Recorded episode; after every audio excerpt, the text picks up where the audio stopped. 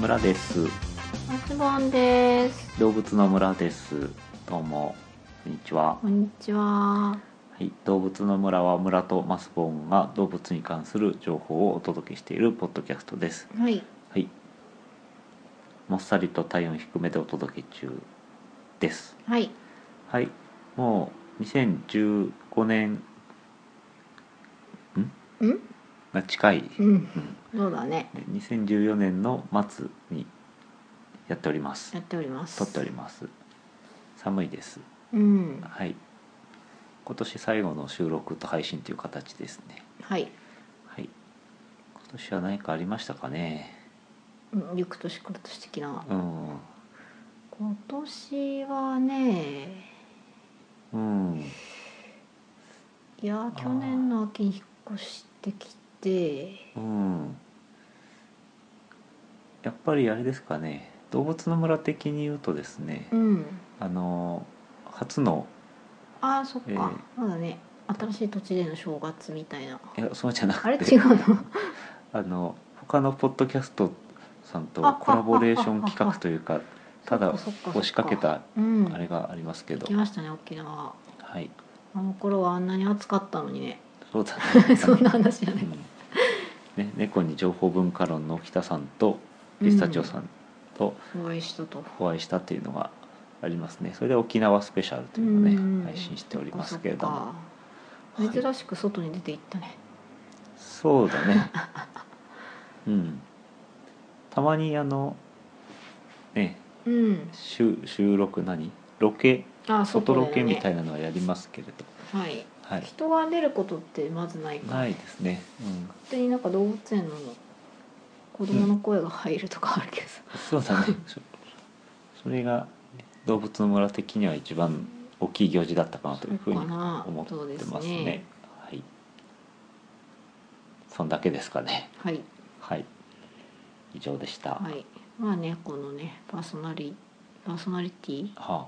猫のうん、うん変わらずですね変わらずですはい変わらずはいやっておりまやっすておりますはいお便り来てます、はいえーミクシーの方にねうん来てますはいはいキンクさんですいつもありがとうごあざいりますがとうございます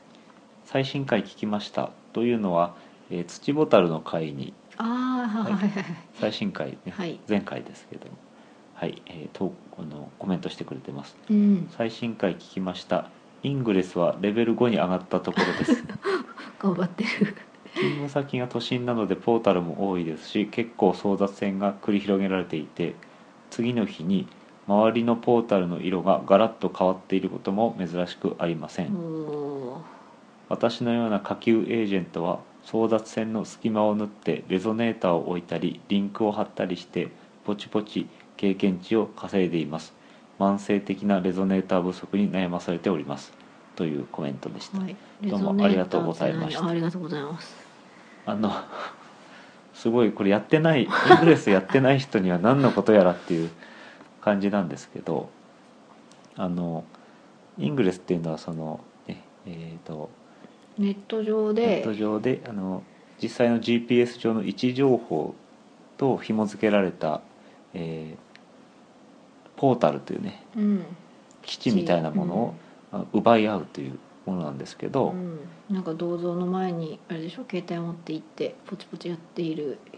そうそうそう光景うんみたいな。同窓ねと か寺とかうん、郵便局とか、うん、あの奪い合うっていうのは赤赤じゃないや青チームと緑チームで奪い合うんですようん、全世界がこう青と緑に分かれてるんですけど、うん、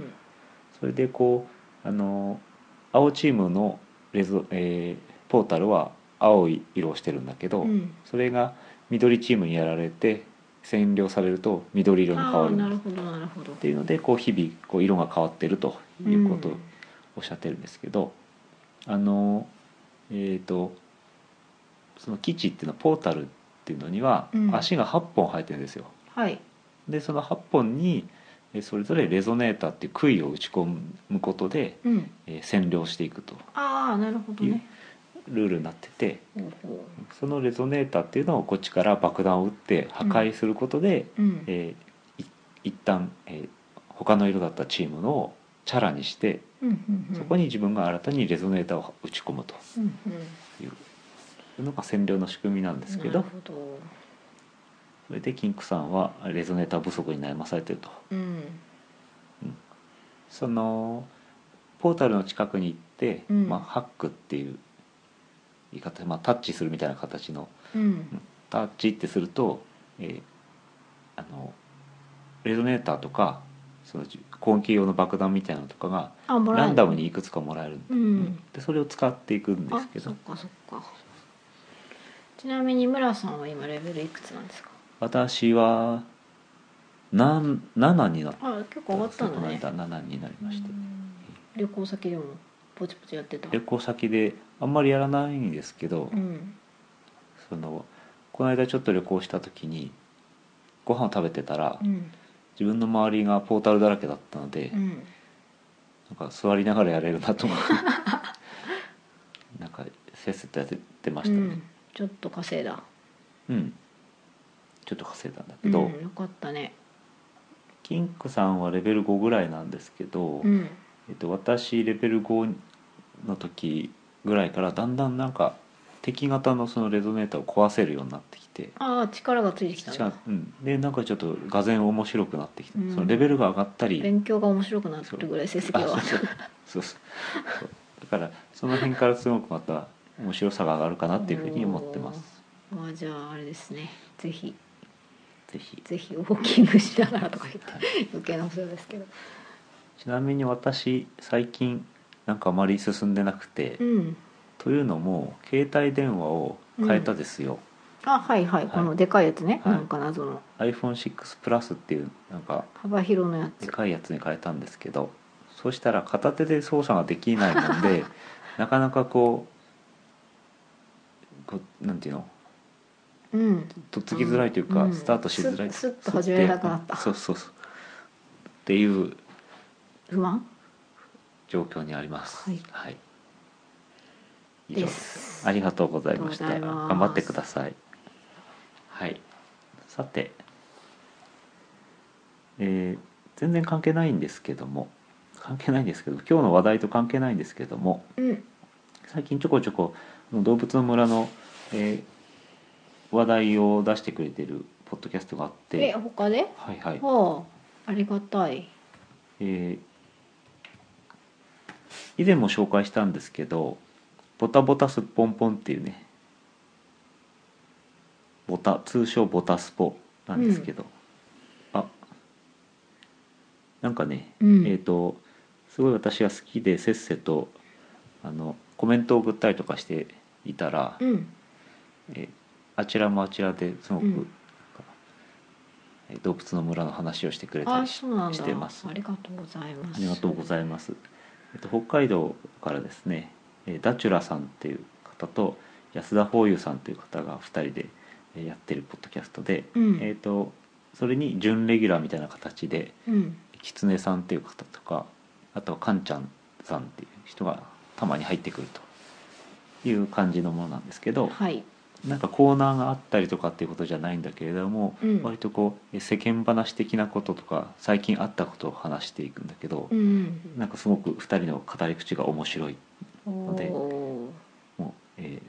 好きで聞いているとうんうんいうものなんで皆さんもぜひ聞いてみたらどうでしょうかということで紹介してみましたはい「ボタボタすっぽんぽんね」はいはい最新回聞いてないんだけどまだうん今公式サイト見たら「村さんのメール特集」って書いてあったからうんえ村さんのメール特集なんだがろうメールはあれかな一挙公開一挙大公 公開最高回ちょっ総集編かなと聞いてないんですちょっと怖いがですがこれから聞きますはいはいそれ一つとうんあとね、もう一つは、えーもう一つ紹介したいポッドキャストがあるんですけど別に動物の村のことを紹介してくれてるわけじゃないんですけど、うんえっ、と何何あの動物のポッドキャスト、あれかぶったうん、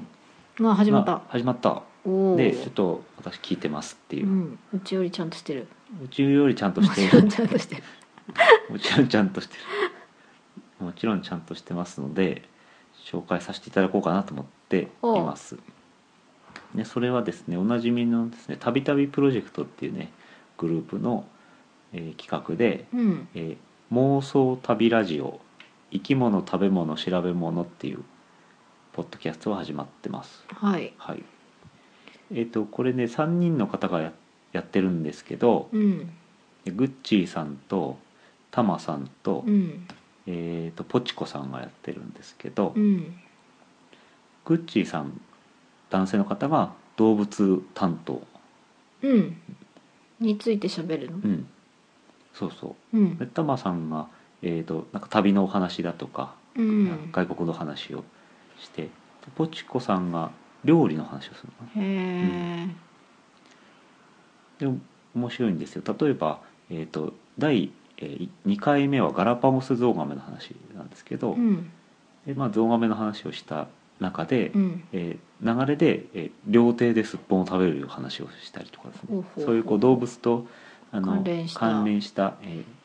話とかうんしていくと、ゾウの話をしゾウムシの話をしたらゾウムシの話はしなかったんだけど、えーゾウの、えーなんだゾウ使いの話をしてみたりとか、うんそういうこう関連してこう3人が話していくというので、へえいやまあ動物うん好きな方というかうんうんね話題で気になる方ははい、聞いてみたらいいかなと思います、うんうんうん現在、えー第5回まで配信されております、うんうんはい、妄想旅ラジオ生き物食べ物調べ物というものでしたはいはいポッドキャスト2本紹介しましたはい。 We reflect that this can not as money is too much This will is free in this group of vipers So far, structurizing all day long If it comes today Your ship will never be no more when we sail away Your ship will never be no more when we sail away We're across the sea さて、はい。えー今回は「何ぬねの」のな行。な行になるんでなるんですけどはい。はいえー鶏をやってみようかなと思ってますはい。はい身近ですけどね。うんうよんく食べてますし。そうですうね、ん。あとまあ今クリスマスの直前なんですけれどもですねああ、チキン。うんそんななんかね決まりなかったけどクリスマスになんかあ、フライドチキンを。を食わなくちゃいけないみなんたいでな豚なんだろう。豚とかじゃないんだろうね。うんうんままああ、しローストビーフとかあるけど。その七七面鳥を食べたんでしょ、あ、そうなの。 うん、それはちょっとなんだかわかんないけどさておき。さておきまあそうあのまあチキンを食べる、クリスマスチキンがね好きだよね。なんか、あの。ビロビロがついてたりする。あそう持ち手そのうとそこうにそうそうビロビチュロ。ーリップみたいな、うねん、そうそうそうそう。もも肉。もも肉じゃなあい。れは足がいい足ね、。レックか。うん、ですね、ああうんそんな話なの今日。今日はそんな話はあんまりしないんですけあどそうなんだ鶏って何かなと思って簡単にに調べて、あとその他の話っていうのをはいしていくということです、鶏を見たことありますか、ありますああのーなんだ小学校の時になんかいた気がするし世話とかはしてないけうど、んうんうんあのあとはおばあちゃんの家に一時期鶏がいてはい2羽なんですけど庭に2羽に庭にあ庭に鶏小屋がありうん庭いたんだ2羽いたおうなんか多分おそらく私のいとことかがうん縁日でもらったもらったじゃない買っちゃったひよこさんがはいはいは大きくなってしまいまして、いうんまあ、例によって買えないじゃないですかうんうん都市部では、うんうんそれをおじいちゃんばあちゃんの家に持っていきおう飼われていたと壊れていたとなるほどそうだからあの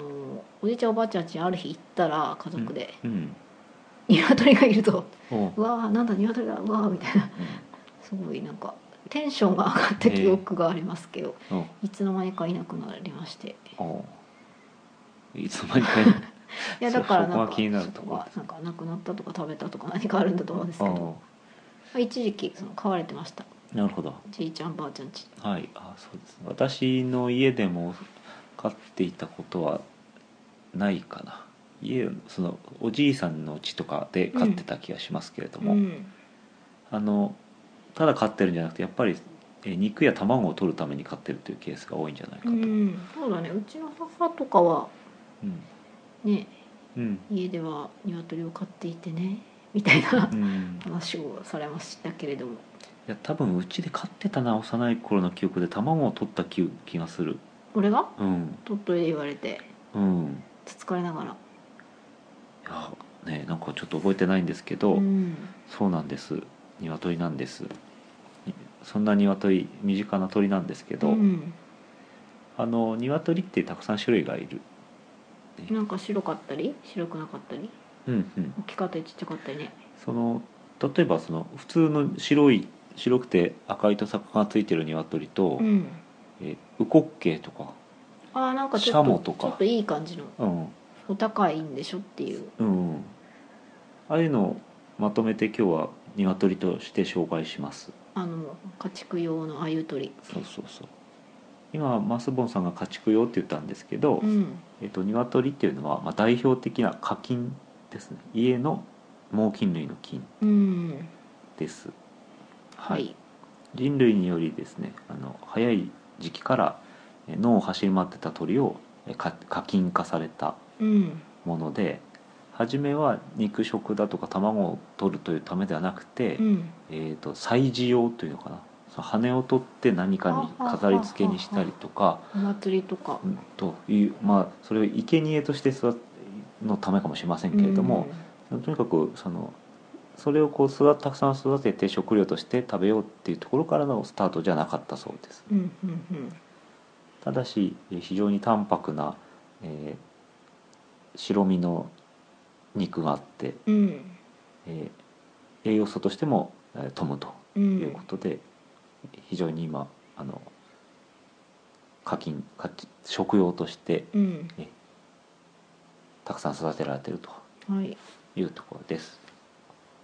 学名がガンルス・ガンルス・ドメスティクスドメスティックスは分かるしガガルスガルスってガルスっ何てなんかねなんだっけなこれはその元のあれの名前なんだよねそのそのどの鳥から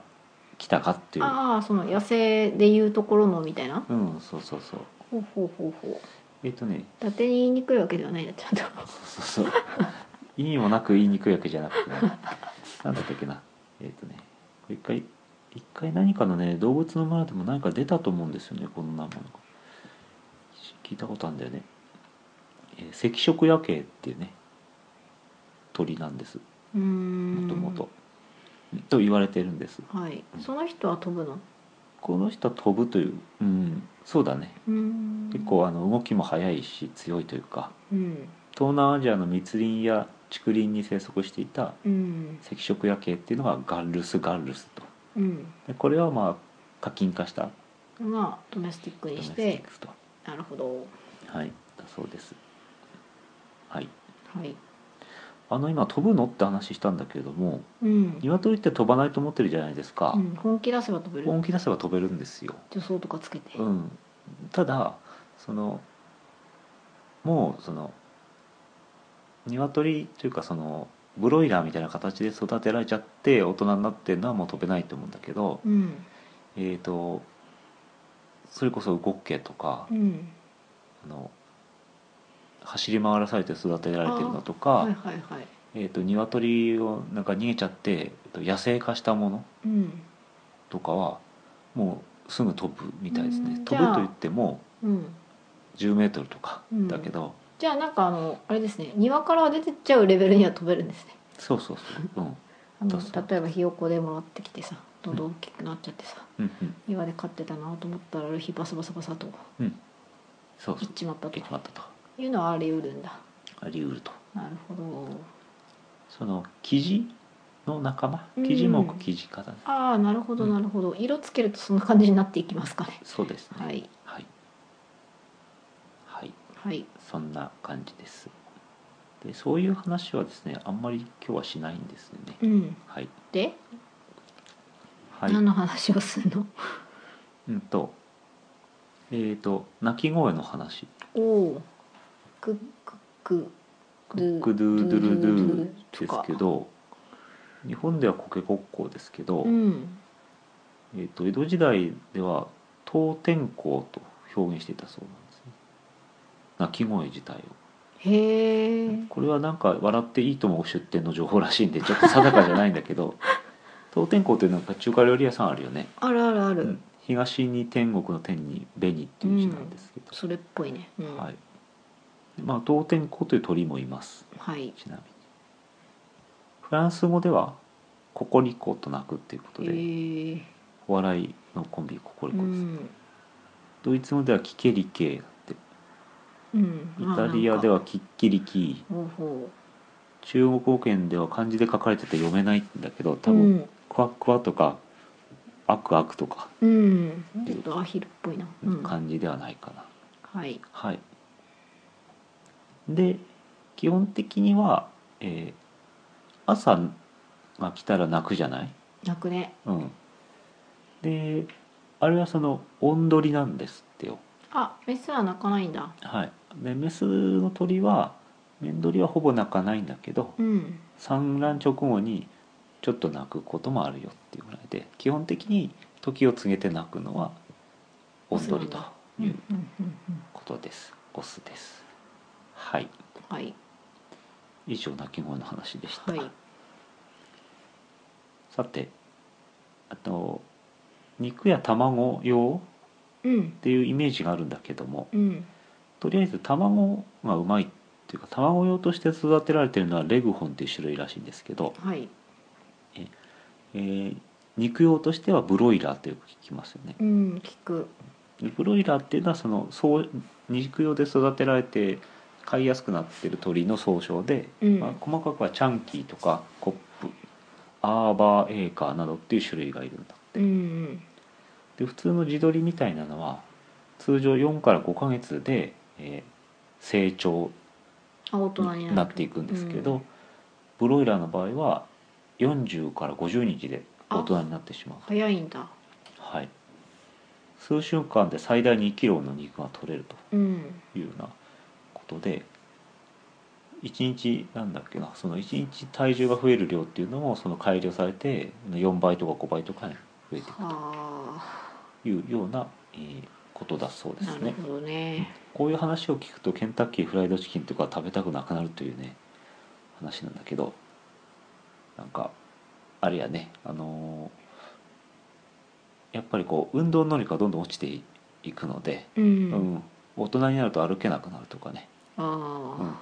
いう話はございます。ははいい、肉用といえば他に、えーブロイラー以外ではやっぱりシャモあうんそれから地鶏がね、うん、あなりんますとよか地ね。鶏とかね地名ついてね、すごく流行っているところだと思うんですけどこういう自撮り類っていうのはその、えもうちょっとゆっくりーよく4から5ヶ月とかうん半年とかっていうスパンでかかって、やっぱりそれだけ値段も高いですよね、うん買う時高いですねが。はいちょっと美味しいですけどねうんうん、名古屋コーチンとかやっぱり、えー圧倒的にうまいって最近別のポッドキャストで言ってましたね。あそう、うんあとは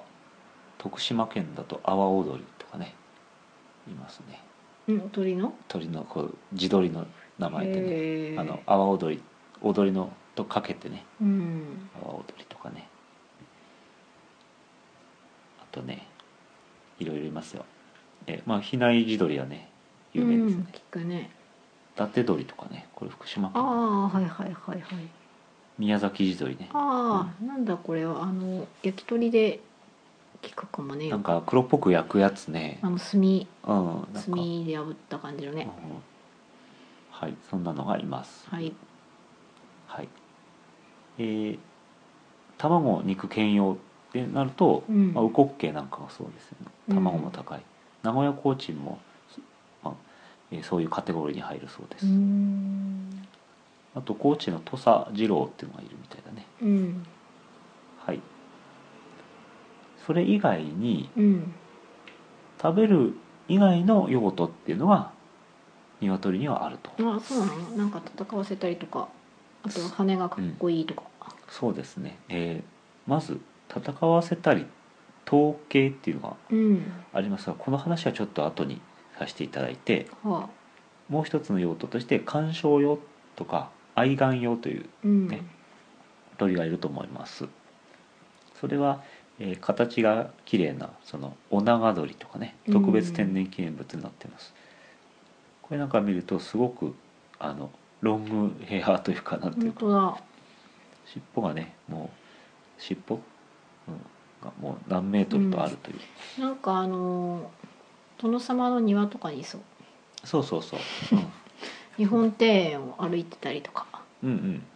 そうねうん、あと伊勢神宮行った時なんか鳥とかいたよね、いたね確かに、うん、ああいう神の使いうんです、あちらはみた いなうん、雰囲気の人たちねそうだねすごいのがいたような気がするけど、うんでもふ普通そんなに尻尾が長かったわけではない気がするけちょど、っと派手な鶏ぐらいかなうんうんよく見、ね覚えてません思ってますねはい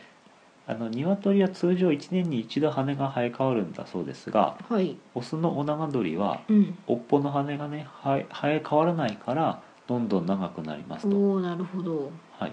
えっ、と明治時代までは3メートルぐらいだったんだけど、うん飼育法が開発されまして、うんえー10メートル以上になったりすると長くしたいんだはい、ギネスの記録では、えーでも10.6メートルが最長ってことになってるけど、えギネスには載ってないものでは13メートルというのがあるそうですね。ーはいはい、ということだそうです。あーでもあんまり伸びても邪魔でしょうねうん、そうだね。 なんだろうね。で洗うもの、ま洗うの大変とあ、か洗洗っおて風る呂ので がお風呂で洗うの大変とか乾かすの大あー変乾かすドのライヤーが結構もう電気代がかかるみたいもなうそういう問題あるよね女子はあれかな、こう 女子の話だして布団に置いてこうバーって広げてうん乾かすみたいな、うん平安貴族みたいな。あそうなのわかりません洗ってないと思います、お付きのものはまあいいやはいはいそんな感じですさてえーとかとかえー見見栄えじゃなくてうん鳴あき声あーを取り出楽すしねむようなうん長け長命系長鳴き鳥だろうな、へえうんえーそのさっき言った当天候なんていう種類のうんものとか声よし絡まるなんていうのは鳴き声の長さを楽しむとへえ長な々んかやっぱりこういうのもあれかねあの歌の上手なうん鳥さんのところにうんうんうん弟子入りしていい声を聞かせたりとかするんですかそうなんかねねねあ適当に言ってます20秒以上鳴くものもあるそうですへえこ結構朝一で泣いたらきついね朝一起できるまで泣いてるそうだそういう使い方じゃないと思いますけど、うんそうだね面白いですまあでもやっぱり庭とかにいるんでしょうねいい庭とかあそうかなどこどこにいるんだ家の中かなはいわ、はいかりませんそんなのがいるそうですはいといういろんな鳥はい鶏はいでございましたちなみに古いデータこれはあのウィキペディアの鶏のところに載ってたデータですけど、うんえー2004年ちょっと古いね課金の主要生産国やっぱりアメリカが一番なんですけどもえそれは鳥鳥ってこと課金っていうことだねだから鶏だけではないでしょうな、うんまあもっとアヒルとかも含むと思いますけども、はいアメリカうん次いで中国次いでブラジルといううんブラジルの鳥なんかはね最近ちょっとこうなんか伸びてきてますね、うんブラジル産の鳥っていうのがあると思いますけどありますねはい。まあいろいろな問題がありますけれども、あでも日本も結構飼ってて、うんアメリカの10分の1ぐらいは飼ってんだね。国にしたら8番目ぐらいとはいいうことでございましたけども、さて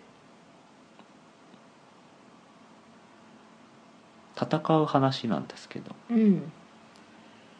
ね、あのチキンとかチキン野郎っていうねういんきなり悪口なんですけれども、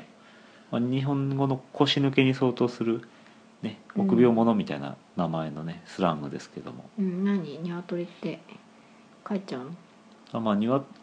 あの鳥肌なんじゃないかなとかねいう話ああなるですほど怖い時に鳥肌が立つっていうつまりそういうことで鳥チキンとかうね、んあと鳥の種類は周りをキョロキョロしてるからなんかそういう周りを伺ってる臆病者のことを指してチキンと言ったんじゃないかうんとビ、クビクした感じねまあ結構あの、うん疲れると結構あれなんで あれですけどねね弱くはないんだけど弱ねくはないんだけどねま挙動不審な感じがねあねえっとバック・トゥ・ザ・フューチャーでおなじみですよね、うんこれはね、チキンって言われちゃうとねうん黙ってらんないんだよね、そうそう逆上するというか、マーうん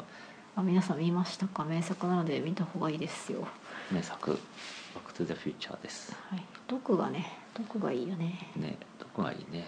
面白いよねあれね、うん面白いなんかワンを見てた時にこんな風にな裏でなってたんだって思うさうん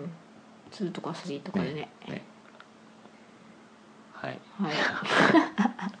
まあ、面白さはみんな分かってると思うんですけど、うんだけど、まあ、チキンって言うけど、うん鳥はうん意外と好戦的で怖い勇敢なの勇敢なまあ結構ファイタなーファイターですよっていう話なんですわおーなんかあれだね日本のことわざもほらさうん「鶴は千年亀は万年いやいやそんなにいけないよ」みたいなうんそういう感じですよねえ何どういいうやこだとから「チキン」っていう言葉があるけどうん腰抜けっていう意味で使われるけうどんあ実際そうじゃないよっていそうこうとおしどり夫婦は実はおしどり夫婦じゃないみたいなあそういうそうねううんん、語確かに源に迫る感じでねう文化的な番組になったもんですなよんと思ってますからそんな 適当に喋ってます適当に喋っておりますが意外と鳥強いよといううん話で、さっきマスコンさんが言いましたあの戦う鳥っていうねうん統計というのがございます、日本でありそうだけど海外もあるんですかねやっぱえー海外の方が盛んなんじゃないかな、へえうん、日本の統計というとウィキペディアで調べてみますけどあーその取り合わせって言ってその平安時代にうんなんか占いみたいな要素でねうん鳥をね戦わせるんですよ。どっちが勝ったからこっちが吉とか凶とかうんうんううんん、なんかそんな感じでやられてますけどうん、うんうん、あのしかしその庶民の間ではね江戸時代からずっと盛んでやってたと、えー趣味でうん、でまあ賭け事の対象としてやってて、うん明治時代には法的にも禁止されていますはい、けど、うんまあ、生き残っているねといるねへーみたいな話ですが、えーいろんな国にありまして統計というのが、で今回はちょっとフィリピンのねはい統計って紹介してみようかなと思ってるんですはいで統計ってその今日本の話はしたんですけど、うんあの古くはギリシャに、うんえー始まってましてうん伝統あるんだえーえーとね、えー戦いに行く時にうん道端で鳥同士が争ってたと、うんそれを見てえ大将が「あの鳥もあんなに頑張ってんだからみんな頑張ろうぜ」って言って「うんおお」って盛り上がってその戦いに勝利したそうで、ああよかったねえそれを、えーなんていうの、うん、縁起がいいということで、うん次からも戦いに行く前に鳥同士を戦わせるように恒例行事として取り入れたとああ取り入れたと取り入れたとはいいうようなお話があるそうです。はいでギリシャローマの文献にはたびたびあの、ねえーみんなが町の人が、えー統計に熱中しているっていう様が書かれたりすることもあるんですけど、うんえー、と見たことないんだけどもねうんでも統計っていうのは大きく2つのパターンがあって、はいまあ、鳥同士をただ戦わせるというのと、うん鳥の、えーえー足にナイフをくっつけてそれ同士を戦わせるというね、何それえーのがあると。はいです。はい、それで東南アジアでよく行われているあの今からご紹介するような、えーフィリピンで行われているのはそのナイフをつけている統計なんかなんでそんなことしちゃね なんでそんなことしちゃう なんでそんなことしちゃうのっていう話ではあるんですけどねあのコックダービーなんて言い方をしてううんコックはあの温取りのことなんですけども、うんそのダービーねつまりその日本の競馬にあたるようなそのポピュラーな掛け事としてフィリピンでは、えー統計が行われてるとはいで世界で1、2を争う統計王国だそうで、フィリピンがはい、はいフフィリピンの食肉や食卵用の養鶏産業よりもうん統計の方がうん市場規模が大きいんだってフィリピンはえー、人気なんだ人気ということですブリーダーが、えーたくさんいてうん150羽以上育ててる人が2300人、うん、とかその他小規模の人がまあ1万5000人以上いるだろうというのが2004年のデータだそうです、あはい、でどういうふうにするかというと、えー左の足にナイフをつけむあ結びつけると、うんうんそれで1 0ル四方ぐらいの闘技場で戦わせるとに2番を2羽をうん1対1で戦わせるとでなんかその1 0ルとかすやたら広いなと思ったんだけど、うんさっきも出てきたけど意外とその鶏っていうのは運動能力が高いあねじゃあちょっとバサバサバサみたいなうん、とかはーって飛んできて、うん、やーってキックしたりするとうんいうそうであのなんだっけあそこ何島だフィリピンのあのなんかねあのあるんですよそのこ怖いとこっていうかあのえっ、とね幽霊が出るとこあるんですよね何島だっけなあれえっ、とね四季ホール島ね四季ホールなんかに行くと,、うん、とさらに養鶏が盛んみたいで、うんえー、と普通に道を歩ってると、うんなんか鳥がヒュンって目の前に飛んできたりとか、うんあのでもう街中至る所で統計をやってる姿が見られてえーそれやっぱり皆さんかけかけるんですか書けるし、まあうんその自分男の人の9割ぐらいはうん自分の鳥を持ってうんマイ鳥がいるマイ鳥を持ってるへとーいうほど盛んだそうですよ。はいでまあ、ナイフをつけてるもんでうん危ないじゃん危ないんですけど、まあ、危ないっていうかあっという間に勝負がつくと。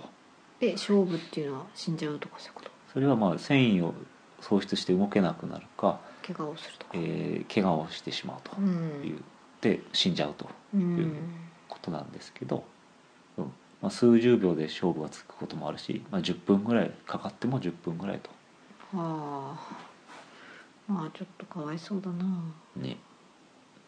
でなんかこうちゃんとこう徒弟制というかなっていてうん一番その位の低い人はうん人ねうんはブリーダーの中で、えー一番位の低い人はガファーっつってうんそのナイフを研ぐ役割の人、うんが、えー中学生とか高校生とかその子供が、ああそういうちの息子の手伝わしてんだよみたいなうん、ことをやらされるとうんで続いてハンドラーって言ってそのなんていうの、まあ、実際にこうけしかけるような人、うんでえーブリーダーとうん最後はブリーダーって言ってその掛け合わせたりうんして、えーつえーっていうのがまあ一番元締めになってくると。強いのを作りたいみたいなはい、そうやってこうどんどんこう、えー出世を的出に世していくとああいうような仕組みになってるとなるほどじゃあ強い鳥を持っていることのステータスみたいなものがあったりするんでしょうね、でしょうな。チャンピオン鳥をうんうんうん育成したい、うん育成した俺かっこいいうんうんみたいなねこれちょっと私が分からなかったことは、うんあの自分の鳥が勝たないと自分は儲からないのかな。ああそのかけかけんのかな自分もね、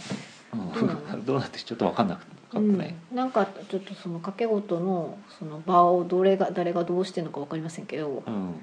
どっちかにみんなかけるじゃんで自分の鳥が勝つと何がしかのこう収入が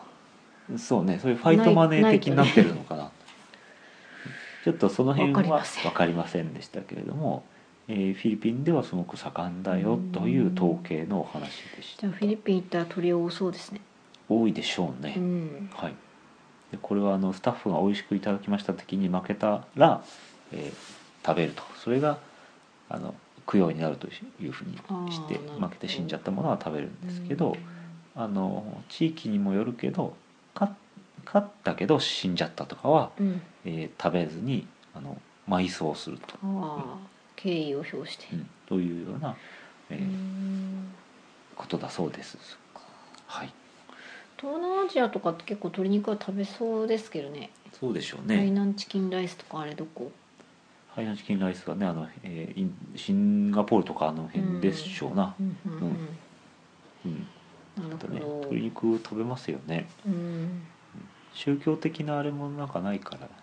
鳥は鳥の方 OK がね、うん、いけるんじゃないかねはいはいはいそんな鳥の話でしたはいはい最後にちょっとさらにすごい鳥っていうのでバイタリティがすごい鳥なんですけどうん首なし鶏マイクえ何それマイク・ザ・ヘッドレス・チキンうん1945年から1947年うん2年ぐらいうんどうしたの首をはねられた後も18ヶ月生存していたアメリカのオンドリへえというのがいるそうです脳は脳がどうなってるのかという話なんだけれうども、ん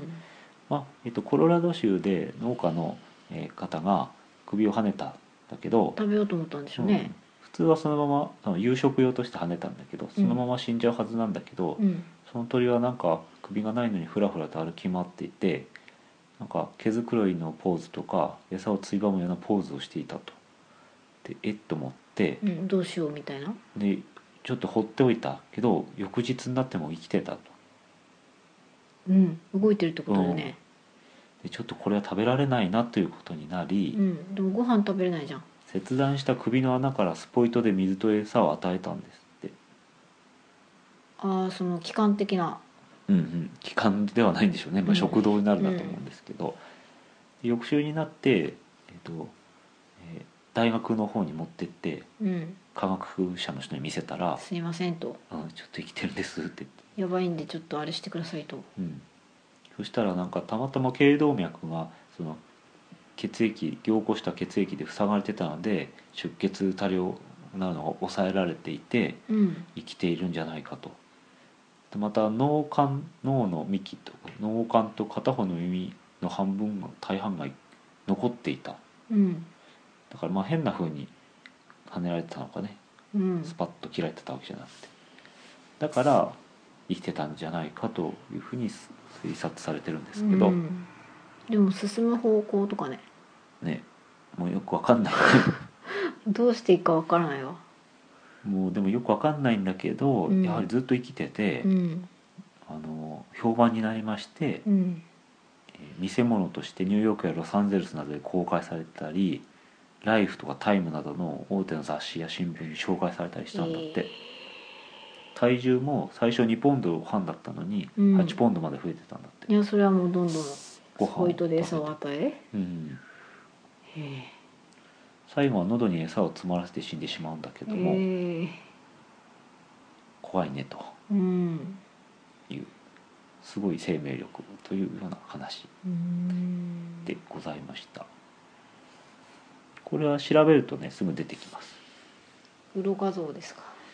えーとね画像はねそんなよくわからない画像が出てくるあ、古いからうん1945年とかねうん、写真は出てくるんだけど、うんなんかよくわかんないね白黒でなんかうんなんか首がないんだけど動画じゃないからうんはいそうなんですって辛いねはい、うん、というような話辛い鶏すごいねというね話でした辛 辛いので終わりますはいみーちゃん終わるよみーちゃんうん最後くらいちょっとご挨拶しな寝直しました今年最後のご挨拶をしましたけれども、はい寝直しましたはい最後にあれしましょうかちょっと温かな話題鶏といえばということでうんえっとマスボンさんから古本屋さんの紹介をし この辛い気持ちのはいえーとですねあのー東京の西荻窪にですね鶏文庫という古本屋さんがありますよというお話です鶏がひらがなで鶏文庫さんえっ、と古本屋さんなんですけどうん児童書とか絵本とか、うんまあ、あとそれだけではないんですけどはい、まあ、その辺が結構多めに扱ってらっしゃる本屋さんでうんお近い方はぜひ行くといいうんうんと思いますとなんか可愛らしい本屋さんだった気がしますけど、西荻窪の駅から割とすぐですよねそうですね5分ぐらいうんちょっと最近は地理的な要因のために全く行けていないんですけれどうも、んうんあのなんだ中央線うんとかね、あの辺はすごく楽しい街じゃないですかそうですねうん西荻窪あハイナンチキンライス食べれるねあれ西荻窪でしたっけうん近かったっけ荻窪じゃなかったっけ荻窪だっけあムのーハンかムーハンってね夢の夢にご飯の飯って書いてねムーハンっていうお店がありますが、それがハイナンチキンライスはいこれ美味しいと思いますっていうか美味しいですあとはほら美味しいベーグル屋さんとかもあるしうんうんなんだっけかなポムドテールだっけかなまああの西荻ベーグルとかで検索すれば多分出ますああ出ましたムーハンムーハン西荻ですね、うんやっぱ当りたりだな反対口だけどね確かねそうだねはいこれもおすすめなのでこの辺は行ったら一日遊べるんじゃないかなと、まあうんうん私は一日遊べます、うんはいいいですね、喫茶店とかも多いしねそうそうそうそう西尾さんねムーハンのハイナンチキンライス美味しいね,、うんねあとここあれが飲めますよねああるかなまだあるかな昔行った時はカリっていううんパイナップルビアパイナップルビールみたいな、ああ飲めそうですねうんなんかちょっと甘いうんちょっとだけアルコールが入っている、うん海外のなんかうん甘いビールが飲めてでもな楽んしかいといいあれだねもうソフトドリンク扱いなのかな、これは、ううんん、パイナップルのスパークリングジュースみたいな、はいえソーダサイダーなんかちょっとこう海外的な感じで楽しいかと思います、いいですよねはい、まあ、なのでうん西荻うんすっとい行ける方はうんすっと行くといいと思います。鶏縛りでうん、あのちなみにムーハンは普通のハイナンチキンライスと揚げてあるやつがあるでしょ、あそうそうだからお二人以上で行くと、うんでシェアしたらいいかなと思うね、そうはい。はいなんかね、あの茹でただけのやつもうんもちろん美味しいんですけど、うん パリパリもまたね。あ、でもちゃんとこれ鶏だよね。鶏の話になったね。適当にハイナンチキンライス言ったけど、ああなったね、まあ、なのでお昼食べてうん鶏文庫で本買って、うん、あとは喫茶店はお任せしますので、 というルートを半分ぐらい決めたのであとお願いします。お願いします。という感じでした。ははいい。なんかいろいろ紹介するものがたくさんあったので、えっと公式サイトの方にリンクをなるべくあの載せるようにしておきますので、はい、はい見てください。で見た方はついでにコメントを書いてくれると嬉しいかなと思います。はい、はい。以上。じゃあ今年はこれで終了ということで。はい。はい。じゃあまた来年もよろしくお願いします。はーい。はい良いおじゃあ年を。はい良いお年をさようならさようなら